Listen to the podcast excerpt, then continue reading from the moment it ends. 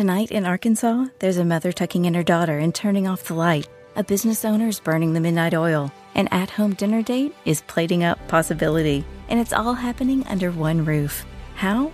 The power of a conversation, like the one John from Integrity Solutions had with First Horizon Bank about his vision for a sustainable mixed-use building. Now it's not just words, it's life. First Horizon Bank, let's find a way. Go to first horizon dot com slash John. First Horizon Bank, member F D I C. Six, four, three.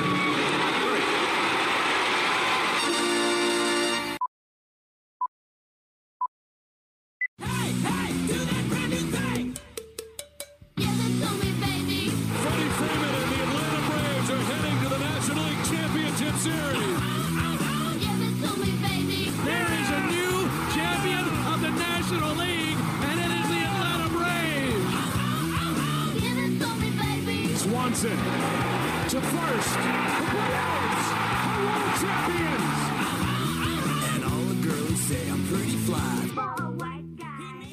Hey guys, welcome to another episode of the six four three Podcast with yours truly, Dylan Short, as you can hear on six eighty The Fan. Uh, a little bit later tonight, we'll get uh, an abbreviated, a slightly abbreviated issue of six four three Weeknights. You can always find us at the podcast park dot com, along with the other favorite hosts from six eighty The Fan, but you don't really care about them. You care about me! And that's to be the way it is. It's always me, all the time. Make sure you tell your other hosts, your second favorite, your third favorite. Tell them that you love them, but just not quite as much as me. All right. Getting into it, the Braves are able to take game one last night, which was awesome to see. Braves got off to an early start, scoring two in the first. Looked early on like it was going to be uh, a rush to the bat rack, everybody trying to get to the plate as quickly as possible. As the first three in this lineup, Ronald and Olson and Riley, uh, they all hit balls over one hundred miles an hour off of Ryan Weathers to start. Ryan Weathers being a lefty, uh, kind of assumed right out the gate, yeah, Braves are going to have a pretty good day. And early on, it looked like it.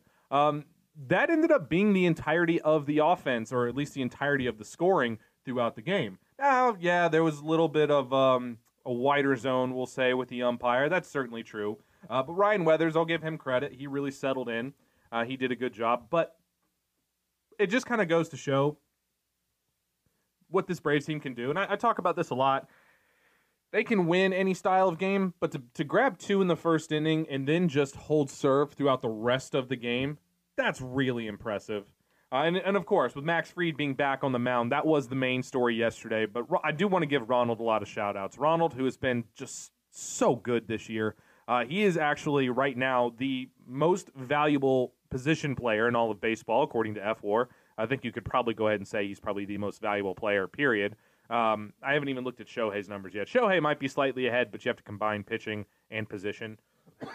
Which, now, is Shohei the best player in baseball? Yes. Uh, but right now, for, for today, on uh, April eighteenth, right now, Ronald Acuña is the absolute most valuable player position-wise in all of Major League Baseball. And another fun note, he actually got his defensive value up into the positives last night. Now, this has kind of been a gripe of mine lately. I don't really think that the defensive metrics properly capture players' defensive values. I think it's a little bit more malleable, and I don't think... Like, I, I said this yesterday on the show, where I can look at the offensive numbers, and I can see, you know, I can see somebody who, yeah, he may be hitting two twenty, but he's got a, a three seventy O B P, he's, you know, got an I S O up over two twenty, he's driving in a lot of runs. I, I can see the value in that. I can see how that's still a very valuable player, and Joey Gallo is kind of the go-to example. You can see that, that offensively they're providing a lot of value. So even if the surface line number, the, the batting average, we'll say, doesn't indicate that, you can still see that, yes, you can be a very good offensive player just by making the most, by going for quality over quantity. And some players are able to do that, whereas others are quantity over quality, and that's okay too. There are plenty of valuable players who do that. The, the best players find the balance between the two. When you look defensively, though, you don't really have that clear-cut evidence. And the one I always go to is the fact that Austin Riley is ranked like one spot above Alec Bohm. And anybody that's watched the two of them play third base knows definitively that Austin Riley is a far better defensive third baseman than Alec Bohm. This holds true for shortstop a lot as well. Like Orlando Arcia was ranked like the thirteenth in thirteenth percentile and outs above average. You could watch him and know that that's not true. You could watch him and know that he was doing better than that. Now, I know for at least the early part of twenty twenty-three, they're using the back end of twenty twenty-two numbers, which is why Ronald is grading out so horribly defensively on StatCast. To me, that's just stupid, and it means I'm not going to look at your defensive metrics. Generally speaking, anyway, defense is a lot more malleable than offense. Uh, you don't have as many opportunities defensively as you do offensively. Uh, down years occur, just any number of little things, and you can't control the types of balls that are hit to you. Whereas offensively, you have much more control over your outcome. So when you're grading, when you're grading statistics, you're grading metrics, just know offensive metrics will always be more reliable than defensive metrics. And at least for now, defensive metrics, I kind of think, and this is going to sound weird, but I think they weirdly rate range a little too highly, in the same way that like catcher war ranks framing a little too highly. And that's not to say that you don't want an elite framer, just like you don't, it, it's not to say that you don't want an elite rangy shortstop. But what I mean by that is, I want a guy who can make the play that he can get to, more than a guy that's going to be able to get to the ball but not necessarily make the play.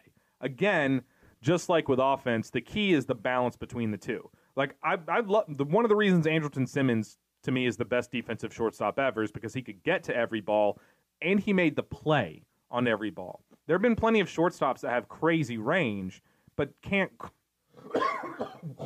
Excuse me. There have been plenty of shortstops that have had a lot of range but aren't particularly good at making the play once they get there. Tim Anderson is a good example of this. Tim Anderson is very athletic. He has a lot of range. He's not a good defensive shortstop, though, because he can't really make uh, – too many times he doesn't make the play once he gets there. Now, whether it's because of arm accuracy or whatever, I'd have to really dig into Tim Anderson to, to really detail what it is that's his issue. But that's why I don't really buy when they say Orlando Arcia is a poor shortstop. It's why also I don't look at arm strength metrics for infielders because that's kind of stupid. You don't – unless you're, you know, unless you're O'Neil Cruz or Mason Wynn, you're not looking to throw one hundred miles an hour just to show you can throw one hundred miles an hour. It's just not really how you do it. So all of that to say, I'm much more interested in what you do offensively as far as the metrics are concerned. And while Ronald's defensive numbers might not read as if they're really good, we all can see what he's done this year, and he clearly looks back to what Ronald is supposed to look like defensively. He's running around. He's making great plays. Obviously, the arm is, is top-notch. And that holds true for Austin Riley. It was holding true for Orlando Arcia as well, who I thought was playing a, a really, really good defensive shortstop. Uh, Ozzie's been kind of grading out negatively defensively, at least thus far. But I think that'll probably change. We all know Ozzie's an elite defender. And that's just another strength of this Braves team. Now, I know there's a lot of them that – there's a few of them that'll be ranked negatively in terms of the metrics. But if you just look at the group and you watch them play – I don't think defense is a problem. Now, Vaughn's defense at short has gotten better over the past few games, outside of that first game in Kansas City where it was clear to anybody watching that he was as anxious as possible. He was nervous as all get out. Clearly, clearly, he was uh, he, he was he was stressing it a little bit, but he looks like he's kind of settled in a little bit. Uh, don't know that he's going to be making outstanding plays, but certainly looks like he can make some decent ones and, and at least hold down the fort there. It's really offensively with Vaughn for me.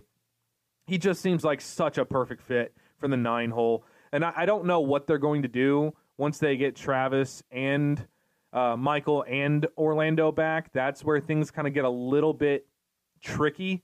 Because I know Chernoff and a couple of other people have said just give him an outfielder's glove. Speaking of Vaughn, just give him an outfielder's glove and throw him out there once Orlando's back. And I know left field is a much easier position. You're not really relied upon defensively to kind of do the job. It's really more about what you bring with the bat. But I, I don't know necessarily that that's something that Alex is going to want to do. I mean, I, anything's possible. If they really just want his bat in the lineup, then they'll do that. But once the Braves get back to full strength, now you start talking about who are those at-bats going to come at the cost of. Because you can't have, you know, you, you can't have Travis in the lineup if it's going to be Vaughn at D H. So if, if you want to have Travis and Murphy in the lineup at the same time, which I do, then Vaughn has to play left field or second or short or wherever. And while, you know, the, the and this is something that has to get through the thick skulls of people at times, I love the idea of having a super utility piece, a guy that plays multiple positions and plays three days a week so he can give Um, maybe it's Ozzie, maybe it's Orlando, maybe it's a D H, maybe it's a left field, and, and give somebody a night off. I love the idea of that. I, I think that that's a very smart strategy, but it's not something the Braves are going to do. It's just not something that Brian Snitker likes to do, and Alex isn't going to take the reins from Snitker on that. He's going to let Brian do what he thinks is most comfortable.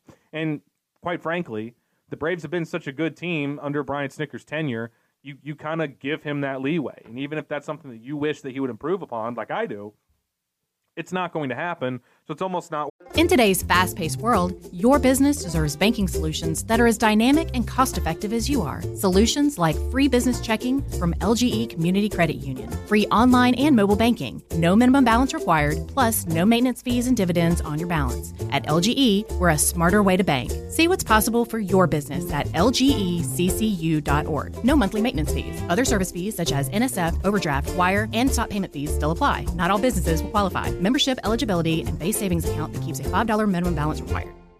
Hey sandwich lovers, today's your lucky day. There's a whole new way to roll for lunch or dinner delight with Nucky's Hoagies in the Roswell Corners Shopping Center. Now open. Nucky's Hoagies in Roswell is family owned and operated by the Sub Sisters, Stacey and Shannon, whose love language is food and Nucky's Hoagies, their passion. When you bite into a Nucky's Hoagie, you'll taste the difference.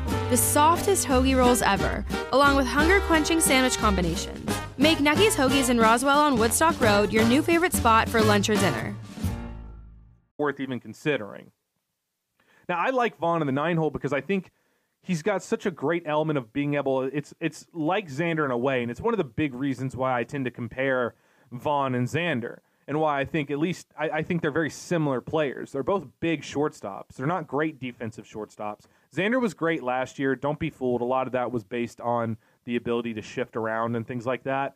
Um, otherwise, I don't think Xander's going to grade out as an exceptionally great defensive shortstop, but he is a guy that hits really well, primarily because he knows how to control the barrel well. And he's what I would, um, what I and the guys at Just Baseball Media and a few other people would term as, as a contact merchant, somebody that's able to work the barrel a bit. And he's able to go out there and get base hits on balls that aren't really hit particularly hard. If you look at Bogaerts, he's not a guy that generally is going to lead the league in exit velocities or anything like that. That's not really his game.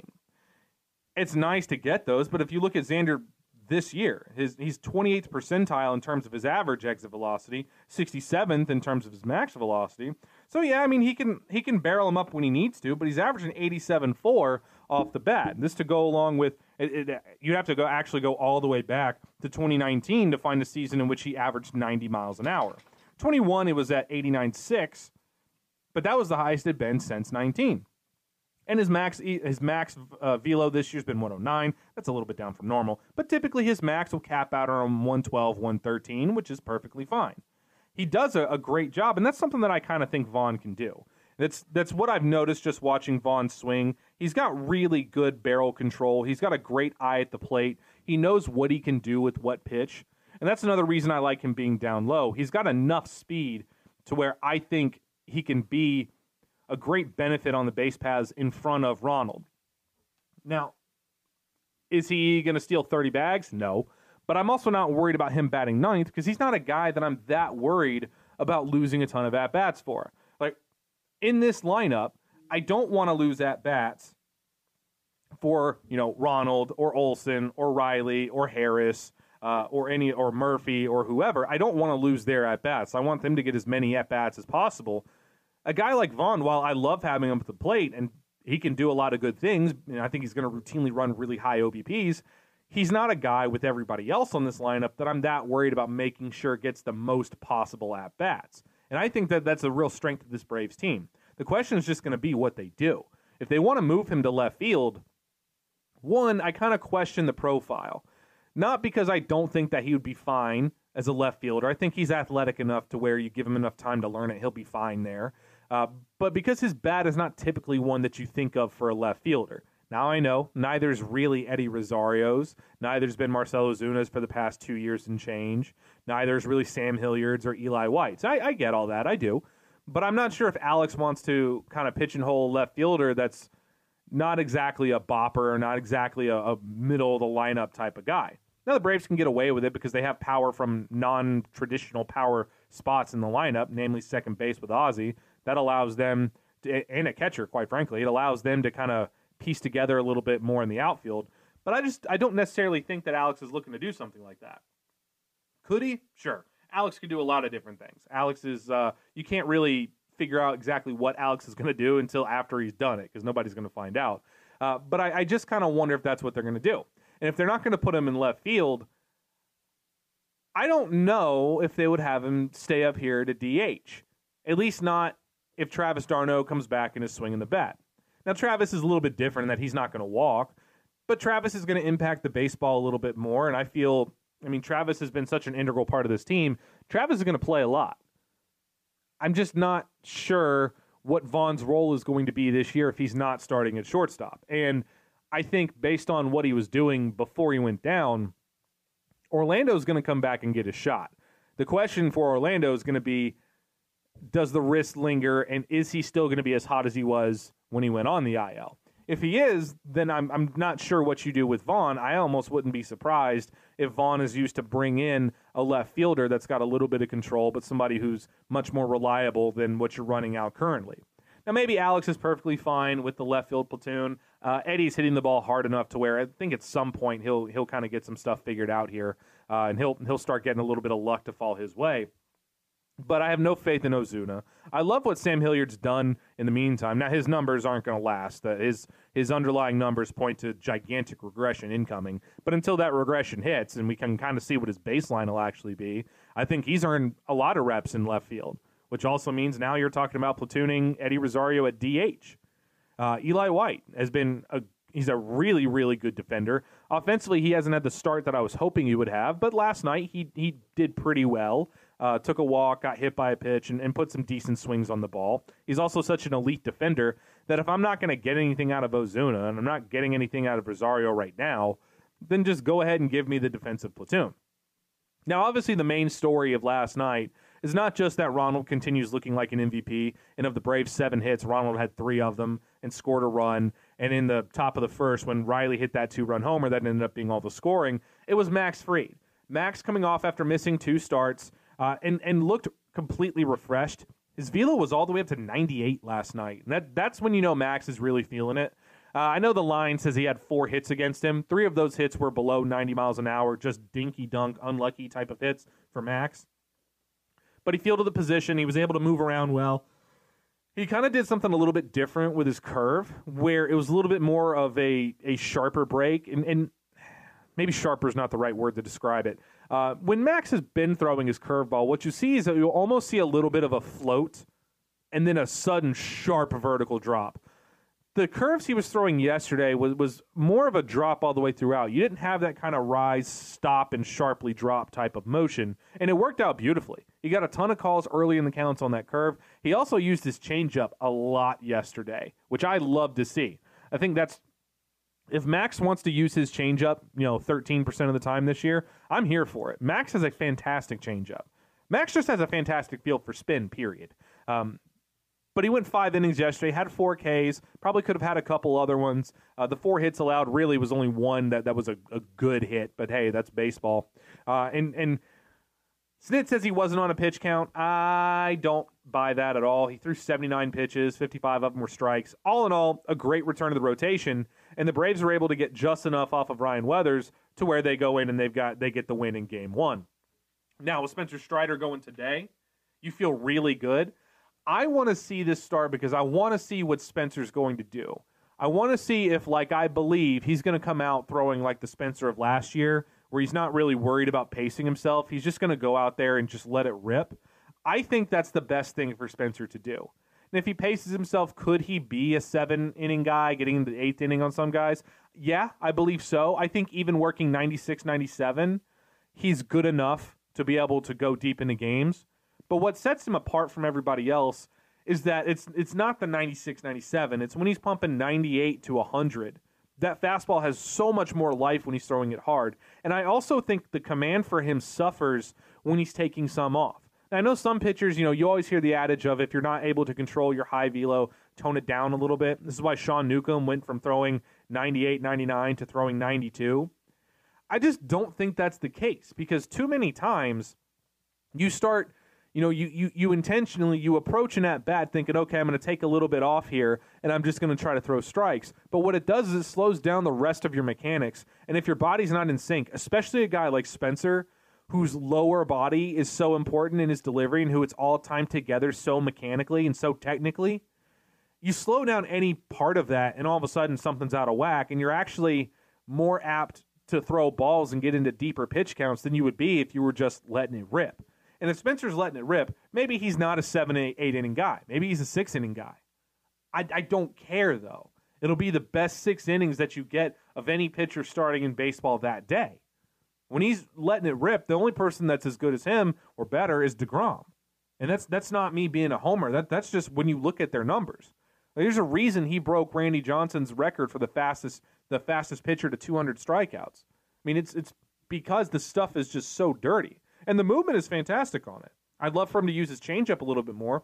Like that, I'd rather him do that, honestly. And instead of trying to pace the fastball to go deeper into games, I'd rather him be a little bit more devoted to using the changeup against lefties. It gets a ton of swing and miss, but it's also a pitch that if they do hit it because they're geared up for ninety-eight ninety-nine, that it's going to get a lot of soft contact. And that can be a way for Spencer, in between the strikeouts, which rack up the pitch count, in between the strikeouts, being able to, to get soft contact on that changeup can allow him to go deeper in games without really affecting the, the true outcome of his stuff.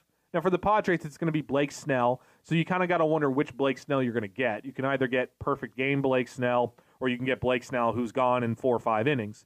Um, I think the real story here for the Braves is the bullpen continues to dominate. And last night was not an easy test. Juan Soto, who is just terrible this year for, for Juan Soto standards, and you know not not hitting the ball well at all. He's still taking all of his walks, so his O B P is still really, really high. But he's not hitting the ball particularly well, especially for Juan Soto. That's still a tough lineup to navigate. When you got to go Bogaerts, Soto, Machado, Cronenworth is really good. Ha-Sung Kim can be very good. Um, that's still a difficult lineup to navigate. And the bullpen, still without Raisel Iglesias, were able to do some really good things. Dylan Lee yesterday was just phenomenal. Now, I think Max could have gone another inning, and since Dylan threw two innings last night, chances are he's not available tonight. But you were able to avoid using Nick Anderson and A J Minter in the same game, which means if you have another really close game at the back half tonight, you can have Nick Anderson go in, and whether it's the eighth or the ninth, whatever the case is, you can have him go. And I think Snit probably be okay with A J going back-to-back. They've really been trying to avoid using Nick Anderson in back-to-back nights. And when you've got Snell going for the Pods, you feel like this is probably the game that's that probably is going to be the toughest for you to score runs. Now, probably not going to be the case since you only scratched across two against Weathers last night. But it does set up the Braves bullpen for some success, thanks to Jeff, Jesse Chavez working a little bit of voodoo magic like he always does in a Braves uniform, and Dylan Lee looking absolutely fantastic. The Braves are in a good position tonight, and getting that first win in game one, I always feel game one is the most important one. If you take game one, all you have to do is scratch out one of the next two, as opposed to the other team that now has to win two in a row. They have to approach it a little bit differently. And for the Braves, I'd like to sweep this series. I'd like to keep the sweep going. I think they could, especially if what we saw from Charlie last week carries over into this game. Um, more difficult lineup to face, obviously. But if he can have the swing and miss working, I think he can have a good outing. And who knows? The Braves bats at any point in time, like you saw against Kansas City, any point in time, they can drop nine on you. So even if Charlie doesn't have his A-plus stuff and, you know, the Braves maybe have, you know, allow four runs, five runs, facing Nick Martinez, they should be able to score quite a bit more. The Braves offensively looked completely locked in. Now, Ozzie, I'm a little bit miffed at Ozzie because after taking such great strides in the first couple of games, I was really thinking he was about to go nuclear. Last night was a terrible night for him. Um, swinging at everything, doing exactly the thing that got him into the rut in the first place. So I'm a little annoyed at him. Hopefully it was just kind of a one-off. Maybe it was just something about Weathers' delivery was messing with Ozzie, but he was swinging at literally every pitch. Uh, he did take a walk, though, which was nice. I'll give him credit for that walk. I want, I want Ozzie to take a lot more of those. Uh, if he can take more walks, then I don't really care if he's striking out. If he'll take walks and then actually, you know, pick decent pitches to actually make contact with, Ozzie will be fine. All told, I think the Braves are in a really good position. There's a reason they are where they are. I know they dropped three games to San Diego and Atlanta. think that was more one of those just bad, bad series that they can have. Like we saw against the Mets last year where just nothing really goes right. The pitch, the starters don't go deep. The bullpen's okay, but but not stellar. The lineup's not really hitting. I think this is a good a good uh, payback game here today. Uh, I think Spencer's going to come out guns blazing. I think the Braves get a good victory today. We'll we'll see going forward. Uh, but for now, I do have to go ahead and cut this episode a little bit short. I'll be back on the air tonight uh, at six, going six to seven forty. So if you want, you can tune in there. I'm sure we'll cover a lot of what I just did on the podcast here, including a couple of other things. But for now, I'm going to call it a day. Have a great day, everybody. Again, nine forty start, which I hate. I don't know what I'm supposed to do with myself until nine forty. Last night, I literally sat around and did nothing. Hopefully, I'll figure out something better to do tonight. Uh, but for now, that's going to do it for us. We'll be back in on Thursday here for the podcast edition of six forty-three. Thanks, everybody. Bye, bye, bye.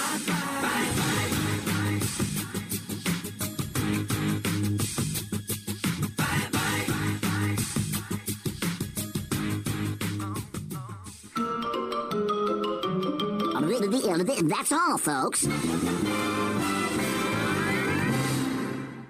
In today's fast-paced world, your business deserves banking solutions that are as dynamic and cost-effective as you are. Solutions like free business checking from L G E Community Credit Union, free online and mobile banking, no minimum balance required, plus no maintenance fees and dividends on your balance. At L G E, we're a smarter way to bank. See what's possible for your business at L G E C C U dot org. No monthly maintenance fees. Other service fees such as N S F, overdraft, wire, and stop payment fees still apply. Not all businesses will qualify. Membership eligibility and base savings account that keeps a five dollars minimum balance required. Hey sandwich lovers, today's your lucky day. There's a whole new way to roll for lunch or dinner delight with Nucky's Hoagies in the Roswell Corners Shopping Center. Now open. Nucky's Hoagies in Roswell is family owned and operated by the Sub Sisters, Stacey and Shannon, whose love language is food and Nucky's Hoagies, their passion.